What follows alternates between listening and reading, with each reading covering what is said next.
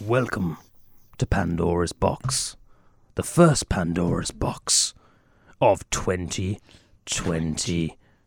Oh my god!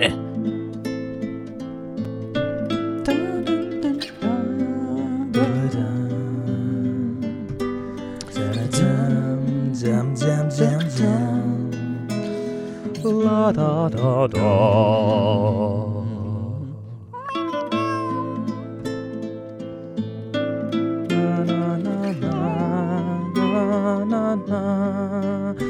Na na na na na na na na na na na na na na na. Rob, rob, up, dip, dip, dip, dip, dip, slip, dip, dip, dip, slip, dip, dip, dip, dip, dip, slip, dip, dip, slip, dip, dip, slip, dip, dip, dip, dip, dip, dip, dip, dip, dip, dip. Dearly pip boo, stew doo boo.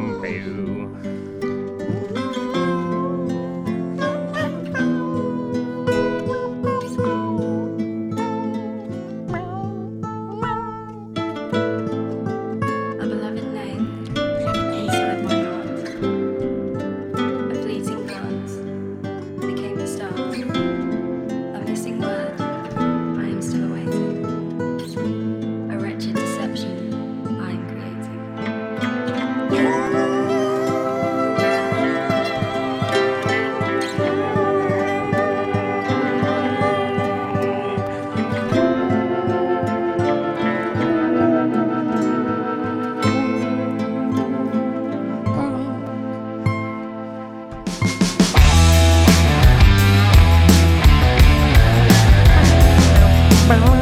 We're back!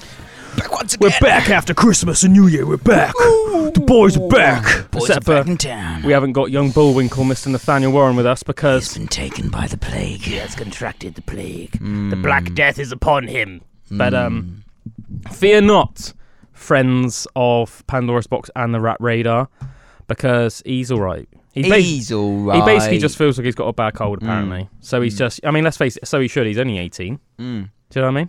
Yeah, strong, virile young man. Strong, virile young man. Everyone knows what it's like to be 18. Well, unless you're not 18 yet. Yeah. In which case, stop listening to this. Get ready for the ride. Get ready on your studying. No, not really. You're going to learn more from this than you would do from a textbook anyway. I think I'll have more fun doing it. So yeah, thoughts and prayers go out to young Bullwinkle, Nathaniel Warren. Poor little lad, just like Jimmy O'Malley. Is in his little bedroom right now, all sad, wishing he was with us for the first Pandora's Box of 2022. I've done a little switcheroony because last week you were taking some well-deserved respite. I was from your working life, so it was just me and young Bullwinkle, and now it's just me and you. What's going on? So next week, so the last one of 2021. Just me and Bullwinkle. The first one of 2022, just me and you. Next week, back to full strength. Full power. But you are listening to Pandora's Box and Aspen Waite Radio. If you didn't realise it already, I am your host, as always, Obadiah Pennyworth. And with me, we have the man from the heart of the fallen star of Novgorod. His name is only whispered in certain circles. His name is Algernon. Algernon. Oh, yeah. Liking that one. Algernon. So today, I am Algernon. Algernon, the man who was formed from the heart of a fallen star. Oh, hell yeah. I think I said something like that anyway. For those of you that are watching on YouTube, because we also have a podcast. This also goes out as a podcast on YouTube. If you're not aware, this show is under the umbrella of Aspen Waite. It is. So, Aspen Waite, if you need any business advice, or if you need your accounts done, or if you need some marketing done, or if you want to have an advert on the radio, anything like that, get in contact with Aspen Waite. Look at them up on the internet. On the interwebs. AspenWaite.com, I assume. AspenWaite.co.uk. And Waite is with an E, as you can kind of see there. Aspen, ASPEN. Waite. Yeah. Aspen Waite, as you can see from this mug. Beautiful stuff. So you were just telling me an interesting story before we started that I want to get back into because it was amusing me. You were saying about how earlier on, before you came in, you were... I feel like I've been left on a cliffhanger. So to set the scene, Algernon. He was in his flat. He was... Did you say you were over by the kitchen or something like that? Yeah, I was a little bit grumpy this morning, so I was... And then your missus... Yeah. You just turned around and she was there stamping her foot. She was there looking at me like with little bullhorns like this. And then just like, you know, like how a bull would just whack his foot on the ground. And I was like, oh... So she's messing around when I'm... So you were like a matador. When I'm being a bit in a grump, she's like, right, I'm going to sort this out. She was going to sort you out. But I didn't think she was actually going to do anything. So I turned back round in the kitchen... And then next thing I know, turn around again, she's running at me and she full on just headbutts me in the chest. And it caught me. I like it. Right in the centre. Right in the centre of my nipple. But in the way that it felt like tender. It was nearly going to rip off. And I got sensitive nipples anyway. Yeah. And it was just like, you know, it was just not something that I liked or wanted or felt I needed in my life at all. I'm sure it perked you up. It made me more angry for a little bit, but then it perked me up. Perked up your nipples? Because I realised how silly I was being. But did it perk up your nipples, your soul, or both? Probably more flattened your nipple. Oh, I nearly ripped my nipple off. Yeah, so not so much perky after that in a physical sense. More in a swollen sense. Yeah. But yeah, my soul needed a bit of upliftment, I suppose. Sometimes you need to be kicked into... Or out of your mood. Out of whatever... little Solomon. Rut you're in, out of Solomon's temple. Sometimes you need to be kicked right out of Solomon's temple and back into the real world. Yeah, that's it. So did you have a nice holiday, dude? I had a lovely holiday. Yeah? Yes. It felt just chilled. Really, really nice. Yeah. I drank a bit too much, I think.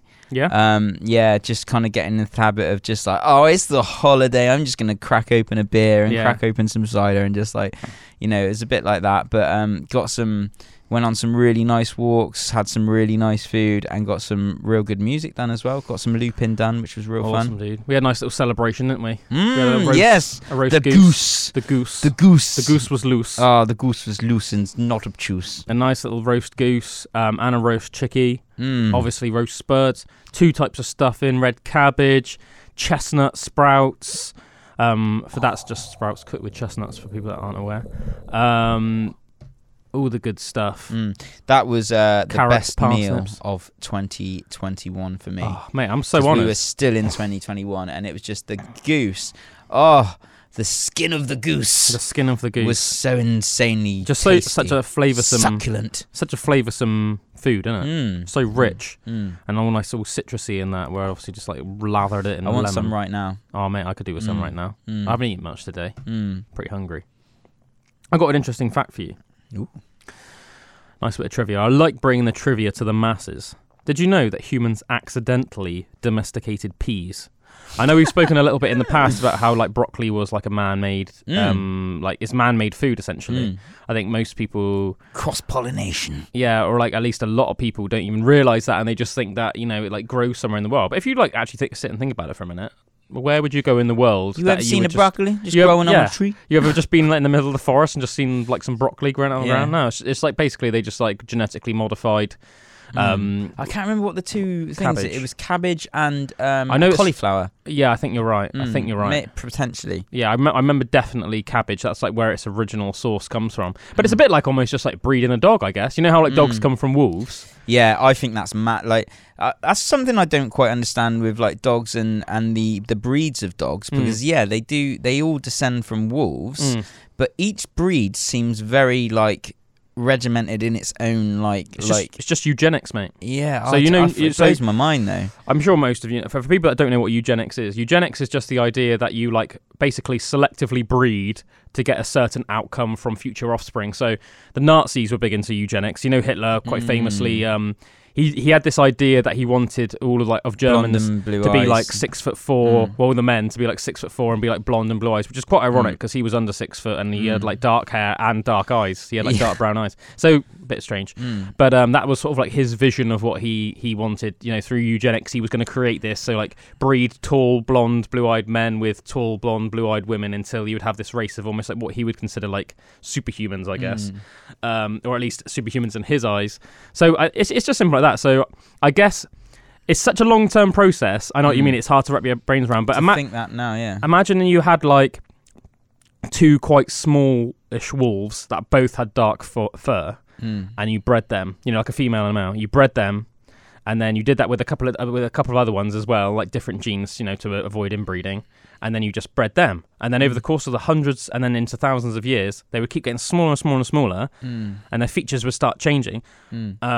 And then on the flip side of that, you might have two particularly large wolves with like white coats, whitey grey coats. You breed them, you're going to end up with like a bigger species of wolf. And obviously it happens naturally in nature. We know that now that the last population of mammoths, or at least this is what we currently think, the last population of mammoths that existed on the planet were essentially like pygmy mammoths. Did you know that? Pygmy mammoths. Yeah, so they would have been like tiny. So we think of obviously mammoths and we think in our head like, oh wow, huge. They were like, yeah, because they were like similar to elephants obviously, but even bigger and furry and covered in hair and fur and like just massive tusks. But yeah, the last population of mammoths that existed were like pygmy mammoths. And they think that it happened just... Are they like micro pigs? Essentially. But just, yeah. I don't know exactly... How big would they be, a pygmy mammoth? I'm not exactly... I'm sure they would have still been big. Were normal mammoths bigger than elephants or about the same size? Yeah. Yeah, they were a bit bigger. A bit bigger than that. Like, a bit bigger than the largest elephant in the world today, because there's a couple different types. The largest one is the African bush elephant. And like the big male bulls are like the biggest ones of them, and they think that like a big bull mammoth would have been like a bit bigger than an African bull elephant. But I mean, there were lots of different species of there were different species of mammoth and of like mastodons, which are also like obviously a similar. Mastodons. Yeah, I forgot about those. So which is a cool name, obviously, of like one of the bands that we really like, isn't it? Called Mastodon. Cool name for a band, isn't it? Yeah. But so I think, this is just off the top of my head, I'm pretty sure the largest mammoth was the Columbian mammoth. What's known as the Columbian mammoth, and they were like huge. Absolutely huge. I'm pretty sure they're the second biggest mammal that have ever existed. After the one that I've talked about before on the show, which was called Paraceratherium, which is like an ancestor of modern day rhinos, but was like essentially like... Imagine like a cross between like a horse and a rhino. Imagine that in your head. Yeah, I remember seeing pictures of them. Yeah. So like imagine almost like the shape of a horse, but not quite as much of a long neck and obviously like stockier. But then imagine that then covered in like what you would like a rhino hide, like that thick grey scaly hide, and just looking bulkier. But then imagine it like twice as tall as a modern day elephant and like twice as long. And that's like what a Paraceratherium was. But I'm pretty sure, I'm pretty sure it's like Paraceratherium and then Columbian mammoths. Because as I said, there's different types. I know that there were like some mastodons and some mammoths that were like smaller than modern day elephants. Still like massive. I know that there's the one in the Natural History Museum in London. I went and saw a couple of years ago. It's, don't get me wrong, it's like a unit. But it's not like quite as big as like an elephant today. I remember thinking the thing I was most impressed by with the mastodon in the Natural History Museum was almost like how stocky and thick the bones were. Their bones might have been thicker than a modern day elephant's, I'm not sure.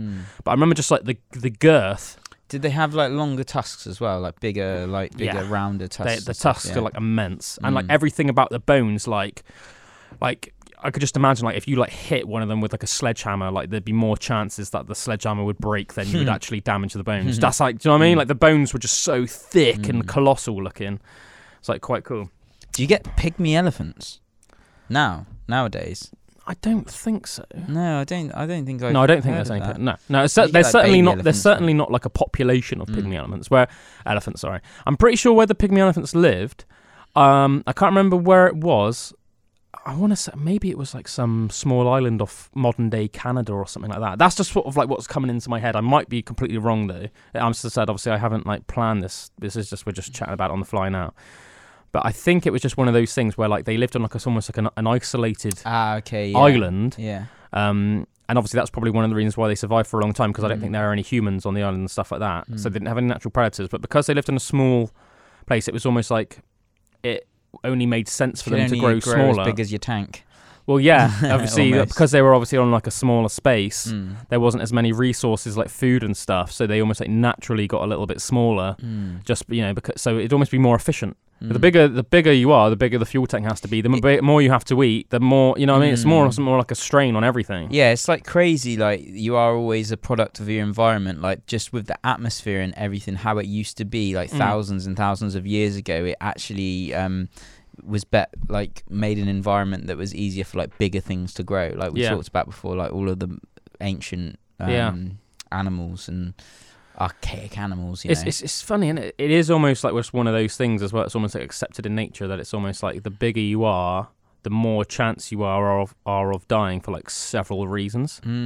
Like, and I heard like a saying recently actually, which almost like made me think like, yeah, that's pretty true actually. And they were saying like how many people in their 80s do you see that are like 6'4" or over?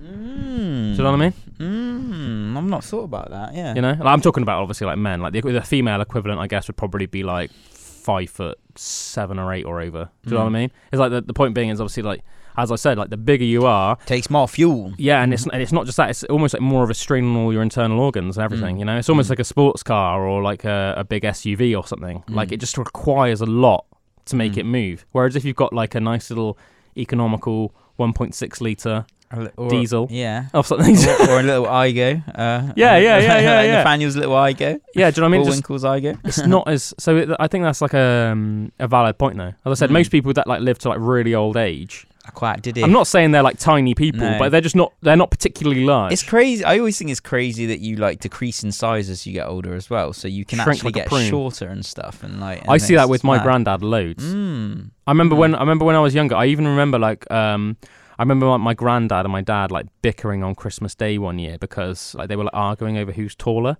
So I remember them like standing back to back, and they were like basically like the same height, and I think it just never really got solved. But they just like for some reason both trying to claim that they were taller than the other one. But like now, my granddad is like a lot shorter than my dad. Like I stand next to my granddad now, and he's like a lot shorter than me. You know, I think like in his prime he was about 6'2". Whereas like now, I don't even know if he's like 5'10" anymore. Wow, but that's quite a lot to shrink, isn't it? Yeah, that's like over 4 inches. I said I'm not even sure if he's that, because there's like I know there's like a picture of me stood next to him that we took a couple of years ago, and I look like massive compared to him. Whereas as I said, 20 years ago, he would have been like more or less the same size as I am now. So that's funny, isn't it? Just like shrivel up like a little prune. Apart from your ears and your nose, they just keep growing. Oh yeah. So you end up almost like looking like a dwarf. Yeah. You're like one of like the dwarves in like The Hobbit or like Lord of the Rings. Just end up looking like Gimli. Next time you see Grandad, have a look at his ears, see how big they look compared to his body. No, I remember hearing that. It's like the things that grow on the men. It's like your nose and your ears never stop fully growing. So they grow like by tiny increments. Yeah. So it's like it's barely noticeable. It's something like half a millimeter. The rest of you is shrinking, and your nose and your ears are still growing. It's like half a millimeter a year or something. But obviously over the course of like 30 years, that's quite noticeable. Also, another thing I remember hearing about. Men, I'm not sure if it's the same with women, is that your shoulder blades aren't fully developed until you're 50 years old. 50? Yeah, I'm not sure if fully developed is the right way to talk. Or they don't stop developing, or they don't reach their natural conclusion until you're 50. They protract. That's the right way to describe it, isn't it? Yeah. They basically, you get broader, ever so slightly broader, every year until you're 50. I can't wait until I'm 45. You're just going to feel like a unit. Yeah. But I think it makes sense. Finally, my shoulders will get broader. Yeah. I think it makes sense, though, because I think, like, everybody, if everybody thinks of, like, their dad or their uncle or whoever, they can think of, like, a good example of this and compare them, like, you know, if they're, like, 50 or 60 now or whatever, if you compare them now to what they look like when they were 20, they're probably a lot broader. Even though obviously they haven't grown any taller, because most people, once you finish puberty, you don't really grow any more in height. Like I probably haven't grown height-wise since I was like 18, maybe even like less than that, like 17, 18. But yeah, we stopped yesterday. You've always been a late bloomer. I have, late developer. Yeah, but that's good in the long run. Yeah, because when I'm like 50. I'm going to look like an old man. I still get ID'd, man, and it really annoys me. Do you? Yeah, and I lost my wallet at the moment as well, so I haven't got any... So you just can't buy any beers? I don't know where my passport is, and I don't know where my wallet is at the moment, which happens to me quite a lot, so I'm not that worried, but it's knocking about somewhere in the house. Yeah, but yeah, I just got... I've got to get Meg to get alcohol for me now. If I ever want some beers and stuff, you got just because it annoys me so, and I get triggered about it as well, so I'm like 31 years old, and I'm still getting like ID'd for... You're a 31-year-old man, and you have to ask like your 25-year-old missus, 26-year-old missus to like buy you booze. Yeah, that's hilarious. That is hilarious, mate. I think I've literally been ID'd about 5 times in my life. Yeah, crazy. Mine's every time I go to the Simpsons. Really? Like, nah, not really, but like a lot. It's still one of those worries, you know what I mean? Like when you go, like, are you gonna do it? Like, you know. Yeah, it's funny. I don't almost like know if I should take it as almost like a bit of an insult nowadays, because like when I go, they don't even bother giving me a second glance. You know, that's a strong, healthy beard you got going there. Yeah, well, cheers, man. But you know, like sometimes you like they might suddenly see you're buying alcohol and they come to like obviously approve it, like the 18 or over or whatever. Like you know, like they just get a sniff of you. When I was younger, sometimes they didn't let Oh, mate, right. that musky scent must be a man over 18. A man over 18 doesn't have that. Sorry, younger than 18 doesn't have that. It's like Bisto. So they just feel your energy. You just start coming over. And if you just opened up like a little fresh little box of Bisto, like beef gravy granules, and just gave that a sniff, that's what I'm like. I've still got puppy smell. Yeah, you're like a nice little newborn puppy, you know? It's like smells all like almost like weirdly like a cross between like baby and like washed hair. Yeah, do you know what I mean? That's what like a puppy smells like, you know. Whereas I just smell like beef Bisto. That's just as soon as I walk into a room, that's what you smell. But yeah, I remember when I was younger. Sometimes, you know, I'd like if I go back, they'd at least sort of like give me a second glance. You know, I'd like they'd come over and then they'd go like, and they'd look at me. And then but they don't even bother doing that now. No. They just come over straight away. They don't even look at me. Boom. It's like they just from their periphery, they're like, that guy's an old geezer, you know? The younger people, it's normally all right with the younger people because I think it's almost like understand like, oh, that guy's definitely older than me and I'm old enough to buy alcohol. So like, that's probably true. If it's an older person, then I think usually I ID'd more. Yeah, I think usually about 50% of the people that are going to be approving you in shops like that as well, they are like younger. Yeah, so that's normal. Do you know what I mean? A lot of people obviously have jobs like that while they're still in college or like between jobs or something when you're younger. Do you know what I mean? And yeah, so they might be, there's a lot of girls that work there that are like between the ages of sort of 16 and 21, aren't they? And they're going to look at me and obviously think like, yeah, that guy is a lot older than me. You know, like, I guess. It's funny, isn't it? Yeah, it makes me laugh, man, when people are like, oh, I forgot my ID, so I'm not going to be able to buy booze and that. I'm like, You're like, what? What's that? I've not even had to use my ID, like, ever. Yeah, I mean, I'm not condoning this behaviour, obviously. You know, just better save my... Save your sorry ass. Save my soul, you know. But, I mean, I, you know, before I was even of a legal age, I used to just go buy booze. And, like, 9 times out of 10... Oh, I couldn't even contemplate something like that, man. Yeah. Yeah, I just go. I remember I couldn't even go out in town until I was literally 18 years old. I remember I tried to quite a few times, like come out, like go to the pub and stuff with like you guys and that or whatever, and I would literally like, no, you're not coming in. Yeah, you know, and it's always like, oh, for God's sake. Yeah. I remember that a few times in town. Yeah, that's savage, isn't it? I remember I was saying to young Bullwinkle last week because I can't remember if we were talking about on air or off, but he was basically saying how he's just got like a bit of a neck beard going on. I was like, man, I didn't even know you had any kind of beard going on. Do you know what I mean? Like, to me, I just look at him and I just think he's like this little bare-faced lad. Like, you know, looks like a little cherub or something, doesn't he? Or like literally, as lots of people have said about like our Jingle Balls, The Tale of Jimmy O'Malley song/video that's up on YouTube on our Pandora's Box podcast channel. Like, he just looks almost like too...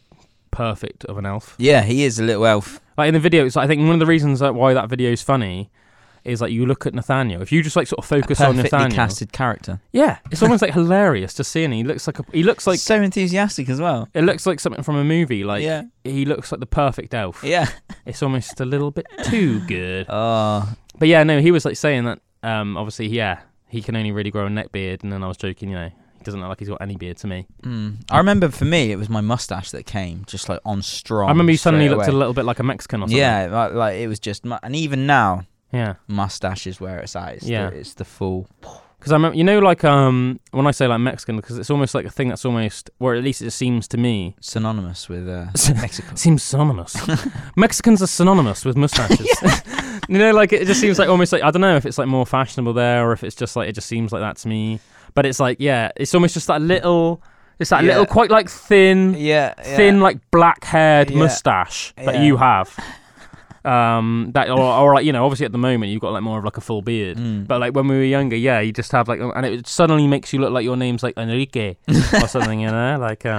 Oh man, one day I proper just want to rock a full mustache, just to shave everything like, up. Like a Tom Selleck? Like I just think it, a Magnum P.I. Yeah, I couldn't do it. I couldn't do a handlebar as much, I don't think, because it doesn't join up quite as well, like on these corner bits. You know, that it's always a little bit bare on these on the corner bits at the edge of your mouth, but yeah. Having a proper just mustache for a bit, I think it's going to have to happen.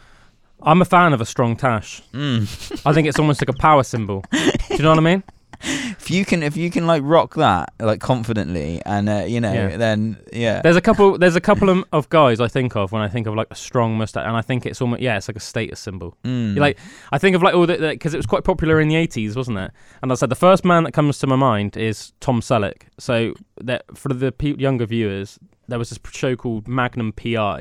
in the 80s. Actually, the easiest way to say it, because everyone knows Friends, even people that don't like Friends, any Friends, Richard in Friends. That's Tom Selleck. That's the guy that plays. I was wondering who he Magnum was. P.I. I didn't say, but yeah. Yeah, obviously, in by the time Friends came around, let's face it, he wasn't like an old guy. He was probably like 50. Yeah. Then or something. He was like dad figure. Yeah, because like I think 40s, 50. I'm pretty sure he's like older than my old man, and my old man's like early 60s. Do you know what I mean? So I expect he's like, I reckon he's like probably almost 70 nowadays. But he was, you know, he's still a powerful, good-looking man in the 90s. You know, I mean, there's a reason why Monica liked him in Friends. You know, he's just one of those guys. Like he's just, I think, almost like as a young lad. You'd almost like look at a man like that and like, I want to be like that when I'm older. I want to be like, you know, because he's, I don't know how tall he is, but he's clearly like a tall man. He's got like a manly chest full of hair. He's got thick moustache, not like a silly moustache. It's one of those ones that like, you know, even though he's trying to groom it, it's still out of control. That's how manly he is, you know, that's how wild he is. And, you know, he just, you can tell he's one of those guys that smokes a cigar in the evening. And he's the sort of guy that, he's whiskey and a cigar. Too classy and gentlemanly to ever get in a fight, but you knew that if he did, he would just kick everyone's ass. Yeah. You know what I mean? Just the moustache alone will tell you that. Yeah.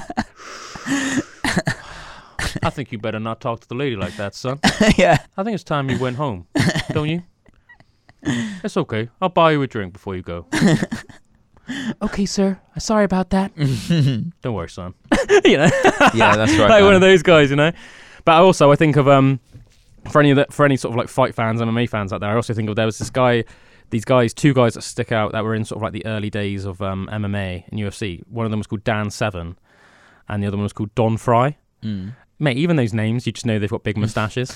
Don Fry. Dan. I think his nickname was, what was his name? Was it the Beast? Dan the Beast Severn and Don Fry. I think they've got a podcast actually.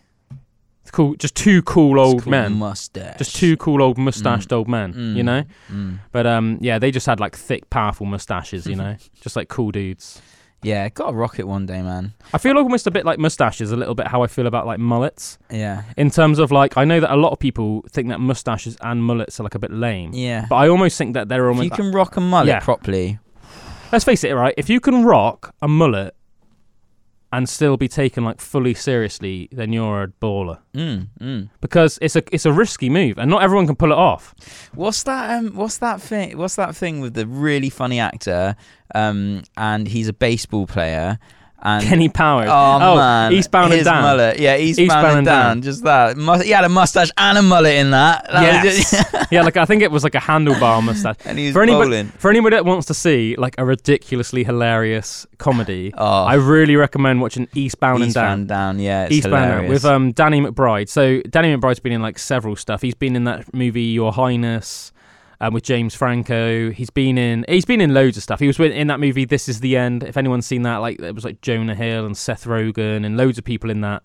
He's like of like the American sort of comedians, he's like one of my favorite ones. I think he's like hilarious, and yeah, he's. I just love the whole sort of like business. You know what they say, like business up front, party in the back. Yeah, I just think that's like hilarious, man. And I need to watch it again. It's so good. Talking about like American comedians that I like, there's obviously like Theo Von. Oh, Theo Von. He rocks a mullet. Yeah, and he pulls it off. He's a cool dude. And I think it goes with his accent as well, because he's from Louisiana. And you know, in Louisiana, they sort of talk a little bit like this, and I did that, and I did some mushrooms in school. I think they call it the Southern drawl. The Southern drawl, man. Yeah, you got that. I'm Theo Von from Louisiana. I was the only white kid in my class. Yeah. You know, he's a bit like that, isn't he? I used to walk to school because I didn't want people to see my bike. Yeah, yeah. I had such a bad bike. Yeah. He didn't want to get like picked on or whatever. Yeah. He's a good example of a guy that could. I think you could rock a mullet. I think you could pull it off. I don't think I could pull it off. I think there's something about kind of got like upside down mullets at the moment, side shaved and top long. The reverse mullet. We got a reverse mullet going on. Yeah, I think there's like something about your face. That they will almost like something. I think it's two things. It's your personality and your face. I just don't think I have the face to pull off a mullet. I think, well, I could. Anyone can have a mullet, but I don't think it would look good. I think you would look good with a mullet. I think you'd almost look a bit like Theo Von with a mullet, because you're quite like, you know, you've got quite similar color hair. You're quite similar built man. Like the color of your hair, and almost like he's got like quite thick hair, like you. I think you have to have quite thick hair to pull off a mullet. I used to have a rat's tail. Yeah. That was kind of like a mullet. Yeah, I think stuff like that sort of like suits you. I think you can pull off stuff like that. Weirdness. Oh, mate, that I found a picture. Have you seen the picture of me? I was scrolling through Facebook like about a week ago, and there's this picture of me when it was like the first time I grew my beard really long, and I just shaved it all off, but I kept the mustache and I twizzled up the sides of it, and it literally was like the thickest mustache with the sides twizzled up, and I just looked like Zorro, and I've got this picture of it. Mate, I'm not sure if I'm oh man, I'm need sure to show I have. You that. I'm sure I have. Oh, that's funny.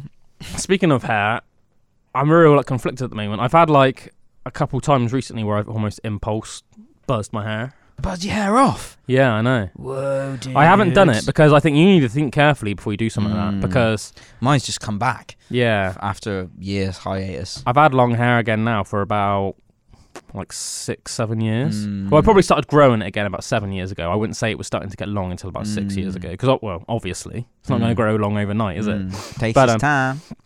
I even like, I think with me, because I think it depends on the person, but I think with me I probably...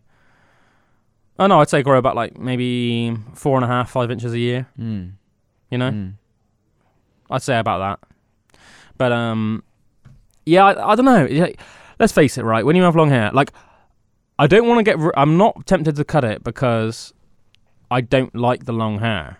I like having long hair, and I think it's almost like. I think when you have long hair, it's almost like when you have it, it's almost like.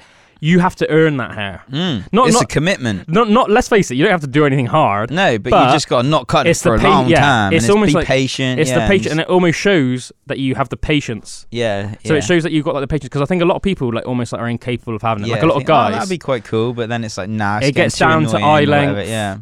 Bit beyond that, it's because everyone goes through a phase. If you're going from fully short hair. To fully long hair, you're going to go through a stage where it's hard to make it look good regardless of what you do with it. Do you know what I mean? You go through a stage where you just look like a bit of a numpty. Can't put it up. Yep. But like, it's not long enough to put it up. Have it down because it's just sort of in your eyes. Yeah. And it's almost like it doesn't matter if you've got curly hair, straight hair. I call it the grandma hair stage. Yeah. Or you're just like some frickin' mop or something. Or you go through it almost looks like you can't afford a haircut. Do you know what I mean? Some bad boy, you want to get a haircut.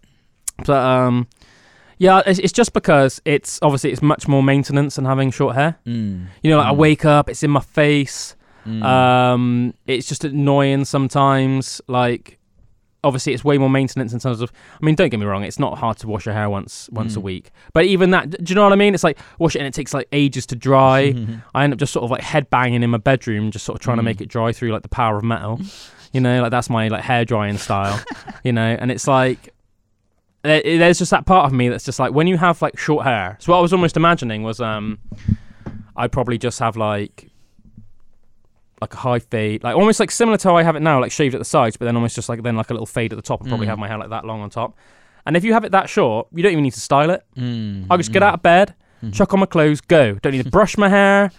Do you know what I mean? My hair's on my face. I need to brush my hair. In school, you used to have that fringe that was like stuck right up, but like imagine really if I went for that long. Again. Yeah, that'd be brilliant. You should do that again. That was like a new metal. That was a new metal haircut. That was, wasn't it? Fully. That was like full new metal. Yeah. I say that's how you know you're new metal when you that's how you know that you're in like 2001 new metal era because your quiff is like gelled as hell and it's like 3 inches tall. Or you've dyed it red and done it into spikes. Yeah, I remember my brother had hair like that for a while. Yeah. I think Josh did as well for a little while. Yeah. Our friend Josh, aka Zeus the Gold, who's sometimes on a dark dell. But yeah, I don't know, man. Do you know, I might even like put like a little poll up on Instagram or something and on Facebook just see. Should I cut my hair? Because I know, even if I did it, I know that in some ways I would regret it. I just don't know how much I'd regret it. Because I feel almost like, this is like a hilarious thing to say, but I feel like me and my core has long hair. Yeah, that's why mine keeps getting long again. Because you know that you at your core. Yeah, because I like having short hair and stuff, but then I just seem to like every few years just start growing it back again. I actually like almost like feel like that about you and our friend Josh as well. Josh AST. I've had short hair like probably like 5 times since I've known you, but every time it just keeps just growing back over a few years. I almost feel like when I see you with short hair, it almost like freaks me out a little bit. I'm almost a bit like, oh my god! I'm a bit like who changes a foot. I'm a bit like who even are you? Yeah. I'm like looks like Drew, smells like Drew, but I'm not convinced it's Drew. So I mean, I'm a bit suspicious of you. Like normally, I'm just like, oh, hey man, how's it going, bro? Hug. See you with short hair. I'm a bit like, who are you? Should I give him a hug? Should I give him a hug? Is he gonna bite me? Is he friend or foe? You know what I mean? So I don't know. As I said, I'm conflicted. Instead, I've had long hair again now for a long while, and I know I can grow it. The thing is, I know I can grow it back, but I mean, my hair now, I mean, if I have it down, it's like a few past your titties. It's a good few inches past my titties. You know, it's a good 3 inches past my titties. That's a good stage. That's so it's properly long. It's like my hair. Oh, I'm down to my chin now. Oh yeah, that's just a good over the chin. That's like it's so funny, isn't it? For anybody that's like grown their hair from short, you know, there's like the stages, and you're almost like it's like in your mouth. There's like eye, nose, mouth, chin, below chin. Yeah, then it's almost like Bob's length, like you know what I mean, like like below, you know, like almost like to your neck. And then by that point you're happy. By that point you're happy because you can tie it back, and then you almost like tie it back and you just let it do its thing. And then the next thing you know, it's like a year later and you've got properly long hair. You know, it's just that first. It's that first like year and a half. First year and a half, tough, maybe man. Even 2 years. Yeah. No, a year and a half I'd say because by a year and a half I think you can tie your hair back, even if your hair was like short, like when you started growing it. You know, because yeah, you can get. But as I said, I'm conflicted. I'm not gonna lie. I have been tempted. I've sort of like been trying to picture myself. Just with it, do you know what I mean? I'm almost like trying to feel like, do I feel comfortable with that image? You should have a look on those, like, you know, you can get the Instagram things where it changes, you know, those filters. I swear there should be one for, like, you know, that changes your hair and stuff. I reckon that would make me look... That'd be funny. I reckon it would make me look... we were talking, you know, a bit earlier, obviously, about how I like, never get ID'd or anything like that, and I just haven't ever done, really. Make you look younger. No, I reckon it would make me look older. Oh, okay. Which obviously isn't... Which is, I'm not saying that as a good or a bad thing. I just think it's probably the case. Because, like, I think there's something about long hair. And I think that's probably one of the reasons why... You know, like, a lot of women say... Like, if for people that have like seen like the things like The Witcher, Last Kingdom, Vikings... I think one of the reasons why women are attracted to, like... Whether it's Henry Cavill playing Geralt of Rivia... who Henry Cavill plays in The Witcher... Or whether it's... Travis Fimmel as Ragnar, or Clive Standen playing Rollo, or the guy that plays Alexander Ludwig, the guy that plays Bjorn in Vikings, or whether it's Alexander Draymond, the guy that plays Uhtred, son of Uhtred in Last Kingdom. I think what it is, you know, like, women like seem to like love those guys, and I think what it is I think there's something. This is just my theory. I think there's something about guys that are like very masculine men, but there's something about long hair that almost gives them almost like I don't know if it's like a vulnerability is the right word, but it's almost like I wonder what that is, because all those characters do have that, and it's not just a time thing. I don't think. I think the hair is a part of it. Yeah, represent a time period where like longer hair was more obviously a thing in men. But like, yeah, there's definitely like a thing where women are like really attracted to that. Because they're obviously, they're just doing it. They're showing it because obviously, in Viking culture, for example, men did tend to have long hair. Obviously, in the Witcher universe where, you know, most people in that, because it's that sort of fantasy medieval. You know, same thing as like Lord of the Rings. I'm on the second season of Witcher now. Oh, I love it. We watched it. Me and Meg watched it over like the weekend and stuff. I love it, man. Oh man, I could not believe like how epic. Oh, mate, I love it all. And just like the end of like the first season of Witcher as well, just like how it's not even like a cliffhanger, but it's like a I can't believe that ends there. Seriously, you know, we don't want to give away any spoilers, but you know, if you like your fantasy and you haven't seen Witcher on Netflix, go watch it because I absolutely love it. And I think Henry Cavill's such a good actor. Yeah, and I think all the actors. I think considering that the girl that plays Ciri, she's a young lass. Yeah, I think she's really good. The actress that plays Yennefer, I think that she's really good. Star cast, like one of my favourites that series. Like, I forgot how much I enjoyed it. It spoiled it a bit for me the first time around. That I didn't realise it was skipping timelines. I think a lot of people felt like that until probably about the fifth episode, and then I almost felt like cheated, like that I'd watched it in a different way. But now watching it where I did know that, and I was watching it with my fiancée Meg, who didn't know that, so I was making it very clear like what timeline was what as we were watching it. I enjoyed it so much more, I was just like, "Oh, this is epic." I think the people that did the show, like made the show, I don't know who produced it or directed it or whatever or adapted it, but I think that they would probably admit that they did that wrong a little bit. I think they should have made it a little bit more clear, or at least just had some like some writing, you know, just to say 5 years earlier.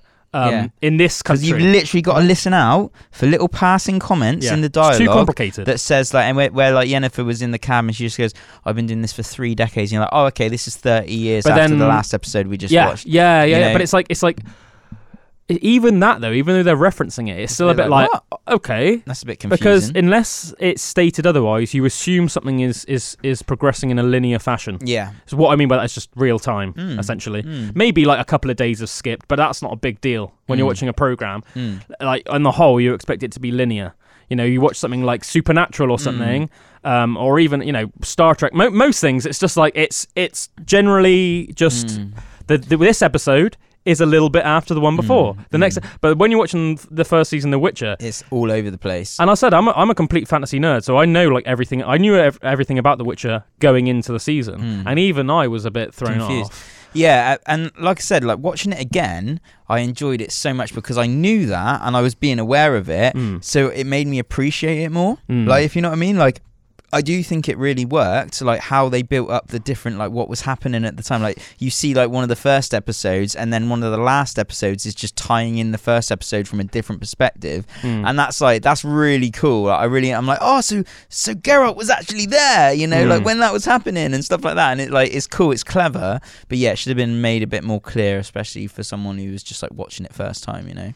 Yeah, definitely, man. But I think the second season, I think even faults aside, I still think the first season of Witcher was good. I just think there were areas where it needed to be. I think they should have made it clearer. They should have made the progression clearer, like the time jumps and the going backwards and forth in time, because it's just too confusing. Even if you know about the, even if you're going into the show with a knowledge of the Witcher universe and everything like I did, too confusing. But I think the second season, it's everything that's good about the first season and more, but rectified everything that was bad about the first season and just generally a little bit better still as well.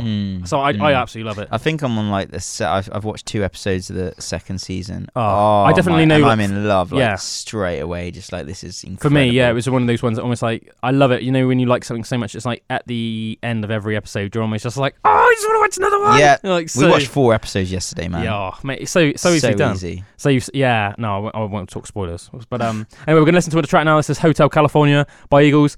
Stick around. We'll be talking about all sorts of crazy stuff when we come back. Oh, I love that guitar solo. I think the Hotel California guitar solo is just so epic. I think if you watch it live, like if you go on YouTube and watch like a live version of that, I think it's so cool just watching, because the guitarists are sort of going back and forth. They're like sharing the, you know, it's like call and response. They're taking it in turns doing the solos, and they're like in that almost like call and response style, and it's just like epic. And you can see they're almost like looking at each other in the eyes a little bit, and you know when you can see that musicians, very romantic. But you know when you can almost like see that musicians are like completely in the moment, and it makes you completely in the moment. Because I think it's what it's like with acting or music. It's like the people that are performing it, they have to believe it for you to believe it, and if they don't, it spoils it. But if you can tell they are like possessed by it, then you feel possessed by it and you feel that and you're like, whoa. Yeah. Anyway, I was just like saying, I'm gonna put it to you. So, do you guys think I should cut my hair or not? Mm-hmm. If you don't know what I look like, if you only hear me on the radio, go on my Instagram, Orksworth_Lift and Bard, or watch us on YouTube. Just type in Pandora's Box podcast. See my long locks. Let me know. Help me out, guys. Should I cut my hair or not? This is Don't Fear the Reaper by Blue Cult. Stick around. That was The Only One I Know by the Charlatans. I really like that sort of like early to mid like British sound. Do you know what I mean? Like what? Like would you say like Cooler Shaker comes into? No, probably not. Probably a bit. But the main bands I'm thinking of is like the Stone Roses, the Charlatans. Yeah. Also, I think you'd probably include like some Blur in that. But I think it's like the main sound I'm talking about is almost that Stone Roses, Charlatans, Happy Mondays sound. Lots of like jingly jangly guitars and. You know, I think of like, you know, like I Want to Be Adored by Stone Roses or like Waterfall, The Only One I Know by Charlatans. I just like that sound, you know, nice vocals. It's like it seems to like come out of like the north of England. I know like Stone Roses, obviously like from Manchester, and I think the Charlatans bit are from up north. Bit of an accent going on with the singing. Yeah, it's just like a unique sort of sound that came out with, that was from a few bands in that sort of early 90s British scene, you know, and I like those bands. I think they're good bands.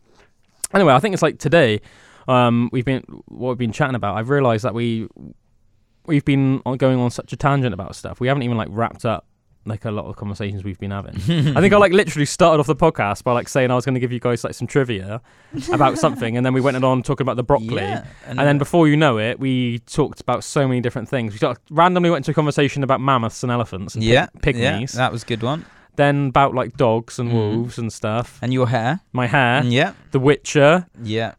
Loads of weird stuff we've been talking about. Yeah, but what I want to say is, did you know that humans accidentally domesticated peas? Oh yeah, that's where we started.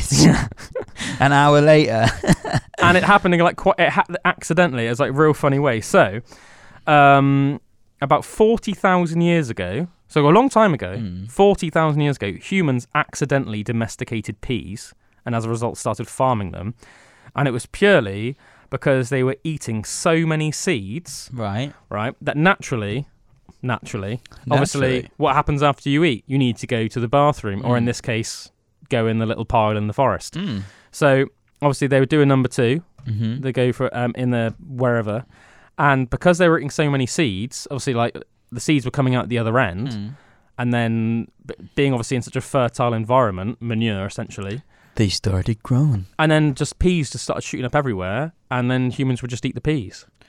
So humans accidentally domesticated peas 40,000 years ago just by eating so many seeds.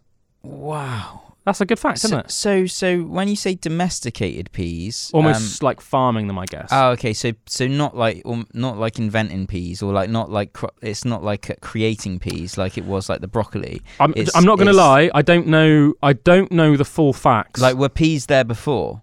I don't know. I'm guessing it's that. I'm guessing it must. They must have been because I'm not sure how it would have made like a new species of vegetable. Yeah, just it's mixing up with all the other seeds in the belly. Yeah, I mean maybe. I heard that fact and I thought it was really interesting. I didn't look into it anymore. I just know that bare fact. So I know. I just thought it was really fascinating. The idea that imagine almost just like you're almost like oh. Like I didn't even mean to do this, and I'm almost just creating this food source, all around me in a natural way by just eating seeds, and then just going to the bathroom. They didn't, it wasn't a bathroom, was it, in those days? Going to the undergrowth room, going to the pile of leaves, and just. But that's the thing with like fruit as well. Like I think why fruit has like is very sugary and very tasty and stuff is to actually attract the animals to eat the fruit, and then the animals will run around and then poop the fruit out, and then it's and like then more trees will grow. So it's natural like, fertilizer in the poo, and just happy days for everyone, isn't it? It's like that symbiotic relationship of nature, you know. Yeah, I think everything's sort of symbiotic, really, if you think about it. So the food chain, isn't it? yeah, I think things cannot be symbiotic, and then that's when it gets bad. You know, like like mass farming and things like that. Yeah, We've talked about that before. Yeah, exactly. So like when you go against the natural cycle of things like too much, then it can have negative effects on you, like with your health and stuff like that. So like too many man-made like things, like pesticides and all of that stuff. Sure. That's why I think a lot of allergies are, have cropped up in kids in compared to generations like a couple of generations ago. It's hard. A lot of allergies were hardly known, but the amount of like kind of pesticides and things like that, it's really common in food now. Yeah. Has created these allergies in kids. My daughter has allergies, and I'm almost like surprised in a way, just because. Well, because I eat a lot of different food sources. Mm. Like, there's not much food I dislike. I eat like loads of different types of vegetables, loads of different types of fruit, lots of different types of fish and meat, lots of different types of grains. I just eat a lot of food, like a lot of different types of food, leafy greens, you name it, different types of salads. So like, I would thought like, because that will be in my genetic makeup, passed on through my seed, you know what I mean? I thought that would, you know, almost maybe help out an offspring, you know, my potential offspring. Mm. But I mean, clearly not. Yeah, who knows? Like with who knows the effects? I suppose we will in years to come, and you look at the way that things have developed and everything. But who knows what effect certain things can be having on your health and the health of the next generation. The reason obviously why for anybody that's sort of not with me or why I thought that would be good is obviously it's because anything you eat, your body reacts to everything you put in it, basically. And the same way that so I know like a lot of people that handle snakes, they deliberately microdose themselves with the venom, with snake venom, with the idea being that your body will build up a resistance to it, and then if a snake does bite you, because they're like handling some of the most poisonous snakes on the world, like normally obviously if me or you got bitten by a snake, we'd have to, or like by a poisonous snake, like by like a particularly nasty one from like Australia, for example, or something like that, or a rattlesnake. We'd get straight to E&E, man. Yeah, and you would have to be given like specific like serums and stuff like that to like kill the snake venom. Whereas obviously they will microdose themselves to a point where they build up enough of a defense that if they get bitten, they will just sort of be all right, or at least be a lot less affected than most people would be. It's the same with food. It's the same with allergies. So what I was obviously, that's the point I was getting at. So my theory was that obviously I would, because I eat so much stuff, that will almost be then in my genetic makeup. Whereas let's face it, there are some people that eat very bland foods, very same stuff. A lot of people that aren't into like nutrition or working out or stuff, they will just eat like fish fingers and chips, you know, a sandwich, a pasty, a bowl of cereal here or there. That's what I think is interesting. Toast, it's, you know, like, do you know what I mean? Yeah, like what could be the reasons behind it all? Is it like a generational thing, and like almost like the pollution in the air even and stuff? Yeah, like, you know, like point. That might be a factor. Kind of the factors that we don't quite understand yet, but we will in years to come. But it's like it's not just nutrition, you know. But also another thing that I found really interesting. I was watching this guy giving a foraging talk when I was at Into the Wild Festival. And he was talking about just like natural like foods that we have in the hedgerows and the importance of nettles, that nettles have been to humanity over the years. Like anywhere there's humans, there's nettles. And we apparently used to use the nettles like so much, like back in the day, even with bread, like the seed pods of nettles. When you say nettles, what do you mean? Like, you know, just the common nettle. Stinging nettles, yeah. Right, yeah. So like the seeds that grow on the top of them, you know, and they almost like hairy and stuff. Like we would literally like crush them down into flour, and a lot of bread in medieval times was made from the flour of nettles. Oh, really? And they were saying, like he was saying like how much of a healing effect like nettles can have like to our bodies and stuff like that. But he was also saying in medieval times there was naturally in like the hedgerow in England there was like 26 or something on average, 26 different types of leaves in the normal like green salad that you would have in a, whereas now there's like 2 or 3 maybe, or maybe just one. Like when you think of a salad now, bit of cucumber, bit of tomato, and bit of like iceberg lettuce chopped up and put in. That's your salad. But like naturally, we used to forage what was just around us, and it'd be all these different types of leaves that grew naturally around the place where you lived and everything. And that the effect that that would have on your health was like, he was almost saying it is like medicine, like natural medicine, like variety is the spice of life. Yeah, but also from where you are, so like your natural environment, because your body is from there, you know. I've heard about that. I'm not sure my views on this, so I'm going to let you go on, but just to quickly interject, like, because I've heard this theory before, I haven't made up my mind whether I think this actually makes sense or not, because I know a lot of people are like, you should eat like seasonal foods from where you're from. I'm not sure if I'm on board with that or not, but we can go to that in a minute. I'll let you carry on. Yeah, no, like that's part of it as well. Like it kind of made sense. It was like, if you come from this place, and you eat the foods that surrounded you, like nature will provide what naturally is, what you need naturally for your health. Like basically, that's what he was kind of getting at, and it made sense to me. And like, which is, I mean, to the point where I've started getting like my organic veg box from like a farm that's local to us, and like, I quite like the idea that it's like the food that I'm eating is only from down the road from where I live, like, you know. But who knows? But it just kind of made sense. It's like what's around you is symbiotic, like nature is all working together. If you eat that and you ingest it, then it's going to be healthy for your body. Which, like, if you go to another place that's completely out of your like zone, like from where you live and stuff, like that's what. A lot of things you can get, like say if you go to India and you get like Delhi belly, like everyone is just like kind of eating all like more bacteria and stuff. Yeah, that's more like water and stuff, isn't it? That's more like stuff in the water. Foods as well, though. I mean, you eat foods that you're not used to, and it can have. But I think that like say like we had a curry. Let's face it. I think British people eat more curry, just as much curry nowadays as Indian people. Yeah, do. Wasn't the vindaloo actually made for? Okay, English it's like people? One of the. It's not a traditional. A lot of. I don't think madrasas are. Madrasas. I think loads of them. Like about 50% at least. I think probably more made of stuff that you would see on like an average Indian takeaway menu isn't even served in India or. That's mad, isn't it? To think of that. Yeah, or obviously or Bangladesh or Pakistan, because they all eat the same foods, and also most places that we think of Indian takeaways actually owned and run by Bangladeshis. Obviously, some are run by Indians, but I know that's more of. I think that's something like 75% of Indian takeaways in Britain are owned and run by Bangladeshis. Yeah, it's more like a style of cooking, isn't it? And they've put that. Like, I think it's almost like it almost makes me laugh in a way, but I don't blame them. I think it's just because the average British person, say you're like a young British male.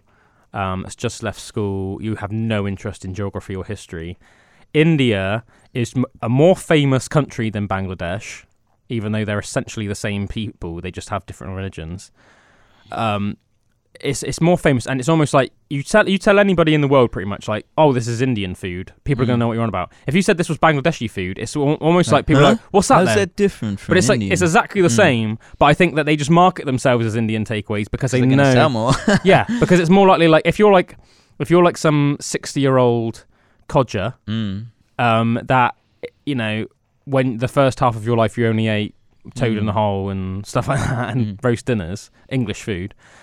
Then the more exotic a food sounds, you're probably the less likely you are to eat it. I think nowadays it's completely different. I think say our age group, so we're like 31. I'm about to turn 32. So I think nowadays it's almost like the opposite. I think most people grow up nowadays and you almost like, want to try new foods and expecting choice. Yeah, so I mean, you know, in a year I will eat foods from, I don't know, 30... all over the continent. Yeah, to 30 different, you know, I mean... all over many continents. I think most people have, like, Italian, but, you know, like, Italian, Greek, Turkish, like, you know, Lebanese. Lebanese food is really nice. You know, Chinese, Thai. Persian. Yeah, you know, you have so many different types of dishes, you know? All sorts of nice stuff, you know, like German food. They're quite famous now, you know, popular nowadays, aren't they? In cities and stuff. Like, you'll go to like a Bavarian beer house or something, and you'll have like some like schnitzel and you know, and sauerkraut and stuff like that, you know, all sorts of food. Oh man, yeah, if I could only eat the stuff that was like local to me, that would be a very boring life compared to like the variety and everything that is out there.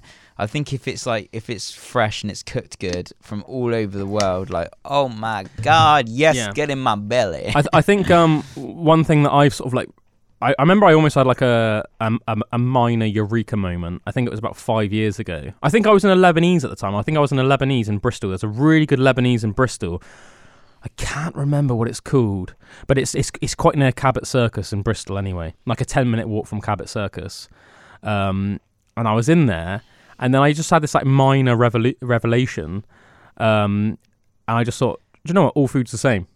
It's all meat and vegetables cooked in a funny way. Yeah, because I think that like before that, and I think this is what a lot of people, they think of food as like, oh, I would eat this, but I wouldn't eat that because that food like is off-putting to me because it's like, what even is it? And then I realised, I think when I sort of became like completely open to all types of food. I've always had like a lot of different food because my parents are quite cultured people. So like, you know, they would get like an Indian takeaway and give me food, or, you know, like, I know it sounds funny, but like a lot, like kebabs. And I know that might sound hilarious, like, you know, who hasn't had a kebab? But I remember though, when I would first start going out with my friends when I was sort of like 14 years old, I remember some of my friends had never had a kebab. I remember our friend Joe Wynn being like, this is the first kebab I ever had. And I was like, what? I remember, you know? Josh taking me to, we went and got some takeaway Chinese, and he was like, have you ever had duck and spring rolls? I'm like, no. And we just had that, and it was like incredible, you know? Yeah. But I remember, I remember I had this little eureka moment. And as I said, I think a lot of people, especially like maybe like older British people that grew up only eating British food, they're almost like, oh, I don't want to eat that funny stuff. They think of it as like there's our food, and then there's like there's different stuff. There's our food and there's their food. What I realised when I was like halfway through this delicious Lebanese, I was like, I just suddenly realised that everything that was in front of me is the same stuff we eat in Britain anyway. It's just prepared in slightly different ways. Yeah, and it's just covered in slightly different sauces. Yeah, that's the only difference. I remember I had like grilled salmon to start, and it was like delicious. Well, like, you know, salmon's eaten all over Europe and stuff, you know, all over Britain and stuff. And then it was just, I had all these like lamb and chicken kebabs with all this like delicious flatbread and just all these different nice sauces. But the sauces were essentially like mayonnaise mixed with like garlic and cucumber, and it wasn't anything like. If you think about it, it wasn't anything crazy. It was all things that we eat here. It was just prepared in a slightly different way. And I was eating it all. In his family. Yeah, and it was all, you know, like tomatoes and, you know, nice fresh salads and that. And I suddenly realised, like, it's all the same. It's all just, it's all bread, vegetables, salad, meat. You know, yeah, some countries, obviously, we don't traditionally eat rice, but, like, a lot of it's, you know, like rice and stuff like that. But it's like, it's all the same, really. It's all the same. And then I think I had that little minor eureka moment. And then that's when I was like, really thought, like, actually now I would eat. I wouldn't even bother asking, like, oh, what is that? Before I ate it, I would just be like, yeah, I'm not trying that. Like, whatever it was, from whatever culture it was. I love it, man. Yeah. You know? That's it. That's one of the most amazing parts of traveling. Like, one of my most favourite parts of going to other countries is literally trying the food and trying how it's prepared. And so tasty. Yeah. I think, go back to what you were saying earlier, though. As I said, I think it's just interesting to have a little chat about it, because it does fascinate me, and as I said, I'm sort of undecided about it. With what you were saying about like local foods and stuff, and there is undeniably, as you said, it's really common to go to Thailand or Indonesia or something, and for people to get like bad tummy bugs, or like, you know, you say you'll go on holiday, and it's like it's almost like a common thing. It's like, you know, not to drink the tap water. Oh, yeah, totally. The people that live there can drink the tap water. Yeah. But to us, we're so adaptable as humans. There's certain bacteria that might grow in Indonesia that we don't have in Britain. Yeah. And that would be so alien. Well, just look at the like indigenous tribes and stuff that were completely wiped out through diseases and things like that. Oh, yeah. Like never been, they'd never. Native Americans. Yeah, you know, like just, it's like a similar thing, isn't it? There was I can't remember what Indian said it, some Indian chief. There was like a famous saying, and it literally was, we did not know disease until the white men came. Yeah. Yeah, it's crazy, isn't it? They obviously lived on the plains and in the forests and these lovely little communities. When I think we came from our cities, because obviously when the first European settlers came to to North America, London was already a massive city. They were already like Madrid. Yeah. We're already all the big Spanish cities were already massive cities. Think, Paris. Like, we see them as like natural, like cities and things like that. They are not natural. But no, but like these where in nature, if something gets too congregated, there is not one part of nature anywhere that you look. If something gets too congregated, then disformity happens or something. And or if it can't even do it. If it gets too congregated, then other parts of nature come and disperse it by eating it or by like bacteria, or breaking it down or something like that. But in like cities and things or places like where we're just so cramped up together, that's where more like diseases spread and come 100%. From and stuff, you know? And I think a lot of part of it is obviously because of the fact that we have to go to the toilet. And nowadays we have like sewer systems. We can just nice and neatly, tidily go to a toilet, flush it. But I think I remember I went on like a tour when I was in Edinburgh last. But it would have been the same of all big European medieval cities. Obviously, they didn't used to have sewage systems, like proper sewer systems. Not in the same way at all, you know. People would have had like a bucket under their bed. If you needed to go to the toilet, chuck it out the window. You would have gone to the toilet in your bucket. So just a mix of like pee and poo, sometimes yours and your partner's, right?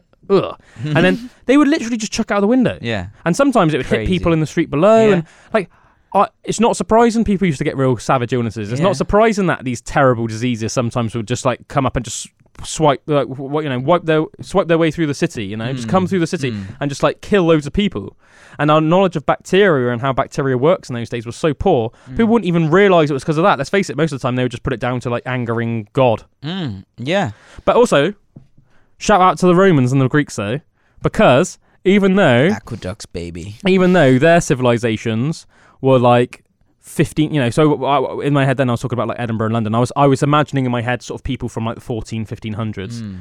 Shout out to the Romans who were like living 1,500 years before that, and the Greeks as much as frickin', 2,000, 3,000 years before that, who had frickin' sewage systems and actually had like working sewage systems. So they would have been way cleaner. So but yeah, Just wanted to give that little shout out then to the Greeks and the Romans. Shout out to the Greeks, shout out to the Romans. Yeah, because I do think, man, like those guys, so ahead of their time. For me, it's a way of like looking at a more advanced, like say like civilization, like with thought process and things like that, and like philosophy and all of that stuff. Like if you were educated, like because not everyone was educated in the same way back then. Like there's more educated people now, like en masse. Yep. But just like ahead of their time in like thinking and being. But not as much in like say like technology like we have now. Like what we do have now is amazing. But you know, it's just the whole outlook and the way that people like would live their life. Or maybe I'm looking at more like the higher parts of society because I think that was where most of it was, if you know what I mean, to that level. But I don't really know. I think it was more all encompassing. But that is just so interesting, isn't it? Let's just put this way, because you know, remember we talked a couple of weeks ago on Pandora's Box. I was talking to Algernon and young Bullwinkle about Hannibal Barca, who was the general and the head of the armies of Carthage, which came like this close. So basically the big powers in Europe and the Mediterranean at the time were Carthage. Well, they crossed the mountains, didn't they? Yeah, the Alps, were Carthage and Rome. And it was like, they both had similar territories in terms of like overall, you know, like square mileage of territories owned. And it was like, Rome were almost like the new rising massive power, so they were already like ridiculously dominant. But Carthage had been going for longer. When Carthage was founded, Rome was like a small village. That's mad, isn't it? Whoa. It was literally like a small village. But so Carthage were older, but Rome was like a dominant force. So anyway, Rome ended up defeating Carthage, but General Barca. Hannibal Barca is still considered one of the greatest generals of all time. He nearly did it. But what did you just say, Drew? Why did I even go on to that point? Can you remember? About them being more like advanced and like the way that they were, like it was more all encompassing with like society and everything. Yeah, what was that? Where else? I was going for a certain point. Can't remember what my point was going to be, but I've got another good point actually that I was going to say anyway, because you made me think of it a second ago about you saying about how you know, how their societies were like. So, oh yeah, that's why I was tying it in. And I was saying about with Hannibal Barca about how he holds the record to this day for the most enemies killed in a 24-hour period, and that the Carthaginian army under Hannibal killed 80,000 Romans in only 24 hours. To put that into perspective, the biggest battle of World War One, the Somme, only 10,000. I say only 10,000 people. 10,000 loss of lives. I don't want to respect to the dead, But 10,000 people died within 24 hours at the Somme. So Hannibal Barca killed 8 times the amount of people in 24 hours as died during the First World War, which was as the name implies, a world war, right? The bloodiest battle of World War One. Hannibal Barca killed 8 times that many people thousands of years ago. Yeah. Right? Another thing to put into perspective. I was telling you earlier on how I watched a really good documentary on the Phoenicians the other night. So the Phoenicians were they're almost like mythical at this stage because we only know so much about them. They were like the greatest seafaring people and tradespeople of like the Bronze Age world, and the Greeks and the Romans are like there are main sources of them nowadays, just through Greek and Roman scriptures.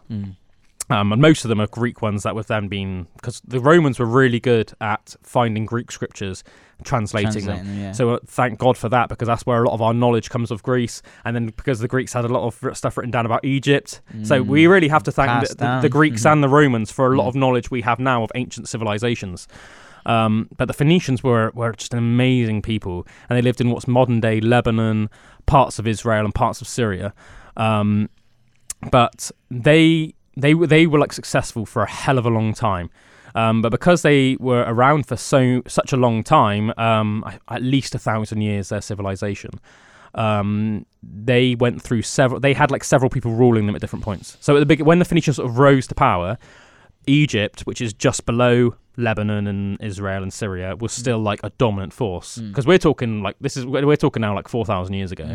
So this was like pre-Greek heyday. This is when like the pharaohs of Egypt would have still been like the top dogs in the world. So they sort of like ruled where like the Phoenicians lived, all the city states of the Phoenicians, and then later on the Assyrian Empire conquered them, and then after that the Persian Empire conquered them.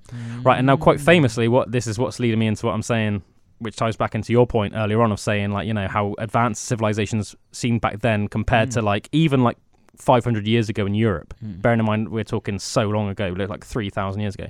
Obviously everybody knows about the Battle of Thermopylae, which is what the movie 300 was all about, where the Spartans famously fight the Persian army. Right, well it was the Phoenicians that took the Persians to Thermopylae, right? So not necessarily because they wanted to, but because they struck a deal. So basically the Persian Empire was just this massive dominant force, probably the most dominant power on the globe at the time when the Persian Empire was at its peak. That's why the Greeks' story is so heroic, because, well, as the movie 300 is about, it's literally 300 Spartans held back 10,000 Persians. Epic in itself. But yeah, the Phoenicians, obviously being the greatest seafarers, they had the greatest ships, and apparently their ships were like insane. So I always find it hard to imagine, because you think about what life would have been like in a lot of areas of the world, like say 3,500 years ago, and a lot of people didn't even really know how to build boats much better than small fishing boats. Apparently the Phoenicians had massive vessels. I mean massive ships. They would go all the way to Britain from modern day Lebanon, all the way to Britain. A lot of Spanish cities now, their routes were Phoenician trade towns. So Phoenicians would go to Spain, set up trading ports, as is the way the trade ports turns into a small town. Town turns into a city. Next thing you know, you have a massive Spanish city like today. Oh, wow. That's so crazy. A lot of the Spanish, Portuguese, even some of the French cities, modern-day Tunisia, which is where Carthage was, all of those like big settlements were originally Phoenician. I'm getting very excited. Getting back to my initial point. Yeah, the Phoenicians transported by ship 30,000 Persians by boat around the Mediterranean, most of which ended up as the invasion force into Greece. All right? But just think about that, right? The Phoenicians transported 30,000 men over 3,000 years ago. It was about then, just off the top of my head. So I think I remember when I read it, when I watched this documentary, they were saying a force that large were not transported up until like modern day warfare, essentially. So after that point, after the Phoenicians transported 30,000 Persians around the Mediterranean, never after that was there an army so large transported by sea up until like World War I, World War II. So there was like a 3,000-year gap between how advanced they were and how advanced we are now. So that really puts you into perspective, like how advanced the Phoenicians were, how advanced the Persians were, how advanced the Greeks were, how advanced the Romans were. I do find them fascinating because it's almost, and you know, you go back even further, the Egyptians, because it seems like there were these like such impressive civilizations, and then there seemed to have been almost like this lull, lull in activity and thinking, where almost like everything was just put down to religion. Don't get me wrong, all of these civilizations that I'm talking about, they were very religious and they had their own sort of gods. So the Phoenicians had their own sort of god religion that we don't really know much about today. What it seems like in my head, this thing that I think can be quite scary or can be quite dangerous is that, like what I've said before about like relying on technology or relying on other like clever people to know everything that you know about life. So you don't think for yourself as much. And it seems like these kind of previous civilizations were like much more well-rounded in what they would have to do day to day, to what they would have to know, how you'd have to be, honor, like all of these things that are like these almost that they're forgotten about now as such in our normal everyday life, but they were like, they lived by those codes and discipline and all of this stuff. And it seems to me like that is that makes you like a very advanced human. Like my idea of what an advanced human is like includes all of those elements, you know, not just God. Yeah, not just God or not just trusting in technology or something, you know, like because I do think it makes technology you like, as well. You know, like God, technology, science, like it's all right when you understand. They had a good balance. Yeah, like all of it. Yeah, I think. Yeah, because I was going to say, because one of the things I almost like put down to why there was like a lull in the advancement of science and culture and stuff is because of how religious we were in Europe. So it was almost like if you're going to put everything down to God, say like I'm talking about like the Christian God, which was everything, you know, in Britain, in Europe, it was almost like. Almost like if you were involved in science, you would almost be seen as a heretic. If you had the idea that something was caused by anything other than God, then there's a chance you might be killed. You know? Oh, totally. Yeah. Whether you, well, you know, especially in Catholicism, but even in Protestantism as well, especially for the first few hundred years.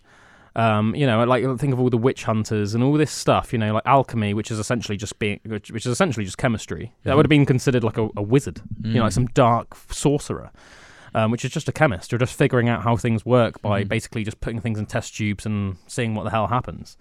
But it seems like with these ancient civilizations, as I said, even the Phoenicians had their own gods. Obviously, the Greeks famously had their own pagan pantheon, which was obviously like, you know, Zeus, Hera, Hercules, you know, all of those good ones.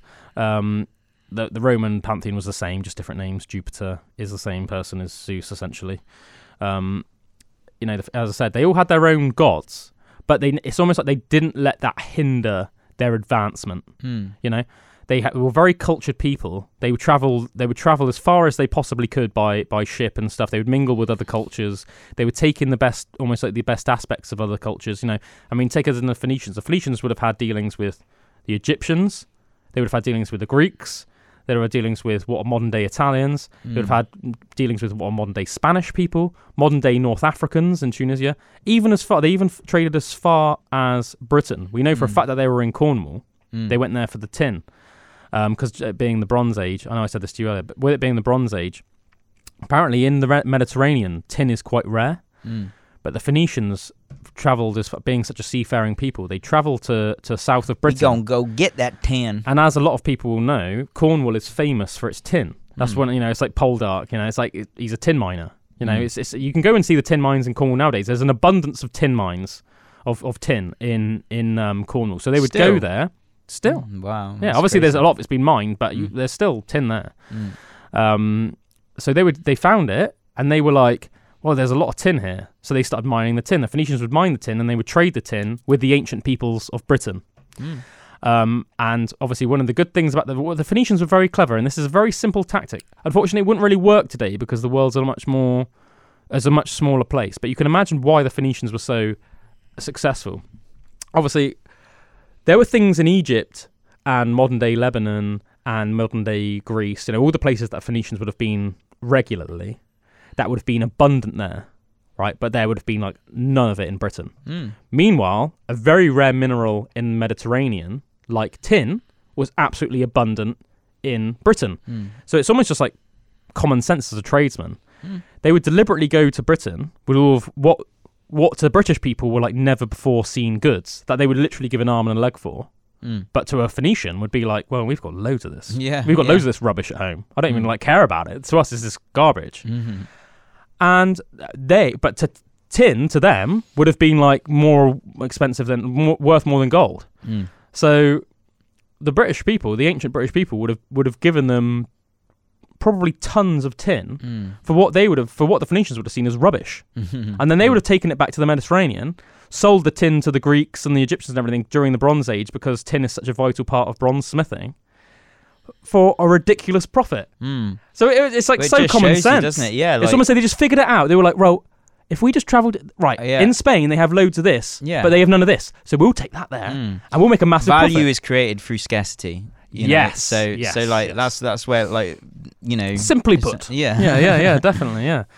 But it's a simple thing to figure out, but you could imagine that they almost had this eureka moment and then were like, wait a minute, if we just go around to enough civilization, if we develop our ships enough that we can actually do this in an effective way and make big enough ships that we can carry enough trade goods, we can just set off for months. The world is our oyster. Set off for months at a time, travel all around the Mediterranean, even up as far as Britain. Mm. Slowly make your way back. I think that's very symbiotic, because it's it's what you need. If it's got value and you need it, and it's opening up those trade routes and everything. That's amazing, Apparently, it started with in Lebanon. They have massive cedar forests, and cedar wood is considered a very high quality wood. It's a great wood for ships, which is one of the reasons why the Phoenicians had great ships in the first place, because they had an abundance of material to build ships. Which is compared to the Egyptians. The Egyptians did amazing things, but the Egyptians were never known for their boats because they didn't have any wood. Mm. They didn't have enough wood to build ships, so they would have to trade. So one of the main ways that the Phoenicians made money was selling cedar trees, cedar wood to the Egyptians. When the Egyptians ruled what was modern day Lebanon and Israel and stuff. So it started off, they started trading through that. They have these massive cedar trees, and it's such a versatile wood. You can make weapons from it, ships from it, and it's a very reliable wood, and it's a very versatile wood, and apparently it just smells great as well. Even stuff they would just use. They would sell cedar oil and stuff for different things, and people would just love it. They take it to... My flute's made out of cedar. Really? Red cedar, yeah. And it's a beautiful wood, and it's a very versatile wood. And as I said, even just the cedar oil, you could make it. You take that to somewhere in frickin' France, sell it to some district where there's no cedar, and they'll be like, oh, this smells amazing. Yeah. It's like the silkworms. I remember when we were talking about Mongolia and stuff, and that was the silk, the silkworms creating that silk, that was that was worth more than gold as well, I think it almost excites me, and it almost makes me feel like it's a bit of a shame in modern day. I think the world would have seemed so exciting back then. Yeah. Imagine just something simple like cedar. Yeah. And someone come and show you that before, and you're like... This cedar oil smells amazing, and this wood. I could do this and that with this wood, and oh my god, I only have freaking birch where I live, or birch and oak. Do you know what we were saying as well in an earlier podcast? Imagine picking someone up out of 3,000 years ago and plumping them in this office now, and seeing all the technology and us talking on the microphones and things like that. But for me, it would be more incredible going back and actually watching those Phoenician ships come up to the shore with all of those goods Phoenician. And actually, or in Rome, being in one of the cities in Rome, and one of the thriving market Colosseum in its heyday. Yeah, I love it when you see that. There's that series called Rome. I think it's a BBC one, and it's amazing. I remember I got really into that. And just it would really encapsulate what it was like in Rome, in the cities and stuff really well. And I was just blown away just watching it, Right. But it'd be so cool to go back in time and experience that stuff, Mate, I would love to. Don't get me wrong. I don't want to be we need to be realistic. I think it's very easy to get carried away and be very romantic about it. At the same time, there would be a lot of risks, obviously. But in those days, life was more brutal, like we talked about before. Life was more brutal. The medicine wasn't anywhere near as good. So, if you had a condition, you'd be much more likely to die from it at an early age. Whereas nowadays, even people with fairly bad medical conditions, if it's treated well, you know, you can still live into your old age, you know? So, I mean, it swings around about. Well, just like sterilization as well, like how that changed humanity. That was one of the biggest, like, you know, like and when they started canning food, you know, that was just something until then, until the fridge, the freezer, and canned food in a sterile environment. I also add into that the invention of penicillin, or the discovery of penicillin, basically antibiotics. Yeah, and just like people washing their hands. Like putting that, relating like bacteria to... I remember hearing that obviously they had no, they just didn't understand bacteria back in those days. But even the Romans that we were obviously talking, we've been singing their praises about how advanced they were. But they had surgery, so they at the time was probably the pinnacle of surgery in the world. So they understood, you know, that there were certain things you could survive from. You know, if you had an infected leg, you know, do surgery, cut it off, you'll live for the rest of your life, you'll be fine. Unfortunately, you won't have your leg, but it's better than dying. Other little things, you know, like they understood that, you know, you could lance a boil, as long as you sort of like cut out the infection. And then cauterized it, you're going to recover from the infection. They knew things like that. Unfortunately, because they didn't understand bacteria, a lot of their surgical, being Romans, everything had to be fancy. So a lot of their surgical instruments, if you think almost like, think about like, it's especially with like older, like think about your grandparents, like cutlery. Yeah. You know, a lot of the handles of their surgical instruments were like quite ornate and had like all these patterns in. Well, it looks good, but what's the problem with that is it's hard to clean. If you have a smooth surface, if you think about like a modern day, what's the word I'm looking for? Scalpel. It's just, it's deliberately made as plain as possible. Yeah. So you could have an antibacterial wipe or whatever, and you could rub that and it'll be 100% clean. The more grooves and everything you have in something, more the bacteria can get stuck in those places. Yeah, bacteria and dirt can get stuck in there, it can cultivate, and then if you're cutting someone open, the bacteria goes in there, you sew them back up, an infection starts, and then the person could die from that infection. You know, totally. So you know, it swings and roundabouts, but yeah, I think the amazement we would probably feel going back in time. Some of the things I think would have been crazy. We're going to listen to a track now anyway. I have to say I'm loving our chat today, man. Yes. I'm absolutely loving our chat today. This is Waterfall by Stone Roses. Enjoy. Stick around. We'll be back after this. That was Waterfall by Stone Roses. Love Stone Roses. You're listening to Pandora's Box on Aspen Waite Radio. Cheers for chilling with us this evening. We hope you had a good New Year and Christmas, all of that good stuff. We hope that you have an awesome 2022. Whatever you put your mind to, whatever your plans are for this year, we hope that everyone listening, smashes it. We're sending out those good vibes to you people. And, you know, we appreciate every single one of you that are listening right now. We appreciate you. Have an amazing year. Believe in yourself. Remain steadfast. All right? Remain steadfast. Believe in yourself. If you want to do something, do it. Nike say, just do it. Just do it. We've been talking about a little bit about Phoenicians. I've been like on this crazy, excited, happy rant about the Phoenicians and everything. I think just to like finish off... Phoenician off the subject. One of the things I actually thought was most fascinating, and a nice little snippet of trivia, but a really interesting fact, because let's face it, especially if you're British, this has like a massive impact on all of us. And let's face it, even if you're not, you know, I think cool. most places in the world, unless you're like a nomadic tribe, you know who Britain are, so it affects everyone. We owe the word Britain to the Romans, who named it Britannia when they first invaded, essentially when they first came across the English Channel and they invaded Britain. They named it Britannia, which is where we get the modern word Britain from.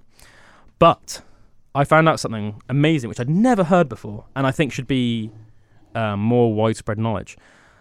Apparently, the reason why the Romans called it Britannia was because that was almost like the Latin translation of a word, Bratanac.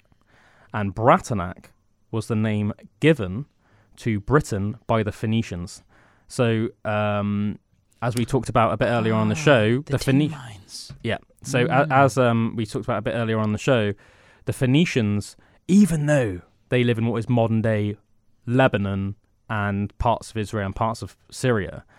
To me, it's amazing to think that... I mean, obviously you could catch a plane and you could get to Lebanon in, I want to say, 4.5 hours. Probably no more than 5 hours from Britain. No more than 5 hours. which is still, you know, but by ship in those days, 3,500 years ago, that seems crazy to me compared to what how much. Let's face it, everyone in Britain and Scandinavia, Germany at the time would have been living in like little mud huts, like big, smelly, dirty barbarians. We wouldn't have even been contemplating and, like, navigating the seas. How they did that well and easily. Like, I remember just watching Vikings, and they didn't. Like Ragnar and that were the first ones. He was like revolutionary. Yeah, to be able to get to Britain even with a sunstone or whatever he called it. Yeah, like how did they navigate their waters and things like that? It's really interesting. Yeah, apparently one of the things they used to do was just stay quite close to the coast. Oh, okay. So they would use the coast as a way of navigating. Mm. So they would stick almost to the coast. So you can imagine it would almost like they hug Lebanon, hug Egypt, keep following around, hug North Africa. Hug modern day Tunisia, go up what is now modern day the east coast of modern day Spain, and then they would sort of go around like that. So it would be like the safest way to navigate. Yeah. But I do know that the Phoenicians weren't scared of travelling at night, open sea as well. Mm. Whereas most civilizations in those days wouldn't go out on ships at night because they would find it too dangerous a prospect. Yeah, you got to bear in mind this is before lighthouses. Yeah. Or anything like that. So it would have been dodgy, man. Mm. Probably actually quite scary, I'd even go as far to say. I mean, like, how would they do that? How do they create a light source that would be safe enough to be able to navigate? They were just so good when it came to maritime travel. Mm. When it came to Navy, they just were just so good and so advanced. They just nailed it, basically. They'd lost their fear of it. I also got to think back in those days as well. One of the reasons it would have been scary, not just because they didn't have lighthouses and artificial light like we do, it's because back in those days, there would have been tales everywhere of monsters and sea monsters. And even that would have been enough to put off some sailors. Megalodon. Well. No, not that. Well, yeah. But things that would have seemed as scary as that, if not probably more. Mm. I remember that there's old like Greek maps and stuff. And on the maps in random parts of the ocean, there's like massive pictures of like serpents and like monsters and krakens and stuff. And it's because it would be like, oh, some sailor would come back and say that they encountered like some monster in that part of the ocean. So they would tell the cartographer? Is that what you're called if you make a map? I think it's called a cartographer. I think it is, cartography. If I'm wrong, then that's hilarious.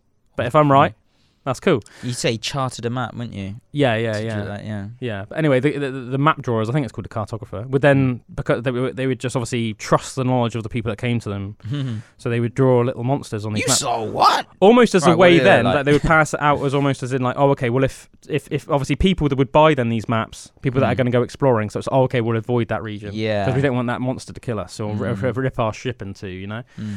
But yeah, no, just to, because as usual, going off on one, but as we were saying earlier, the Phoenicians travelled all the way to Britain from modern day Lebanon to trade tin, and apparently Bratanac in Old Phoenician roughly translates to land of tin.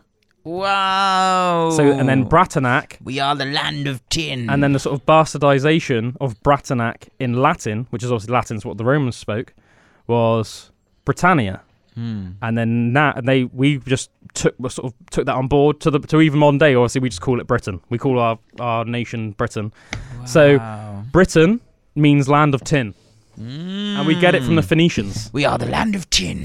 We get it from a culture that most people aren't even aware of. I did not even know the Phoenicians existed. They're one of those cultures. There's a lot of fascinating cultures I really want to look into more. So it's like, I don't know much about the Babylonians, but I know it'd be worth Sumerians, I want to know. Sumerians, Assyrians, all these Assyrian Empire, Babylonians. Like, there's a lot of cultures. I think next week I want to talk a little bit about they're just called the Sea Peoples of the Bronze Age Collapse. And they are literally a mysterious group of people that invaded the Mediterranean. And nobody knows where they came from, and they just completely destroyed like half of the Mediterranean, and nobody knows where they came from or why they even came. Wow, crazy. Anyway, we've come to the end of the show. That flew by, didn't it? Yeah. Cheers for being with us, everyone. You have been listening to Pandora's Box on Aspen Waite Radio, and if you're watching on YouTube, thanks for being with us as well. If you aren't with us on YouTube, type in Pandora's Box podcast on YouTube. Subscribe, check us out, we appreciate every single one of you. We'll be here back next week with Young Bullwinkle and an assortment a plethora, a myriad of crazy topics to talk about. Suit you, all. Suit you. Have a great week, everyone. Cheerio, guys. This is I Am Mine by Pearl Jam. Love it. Love it.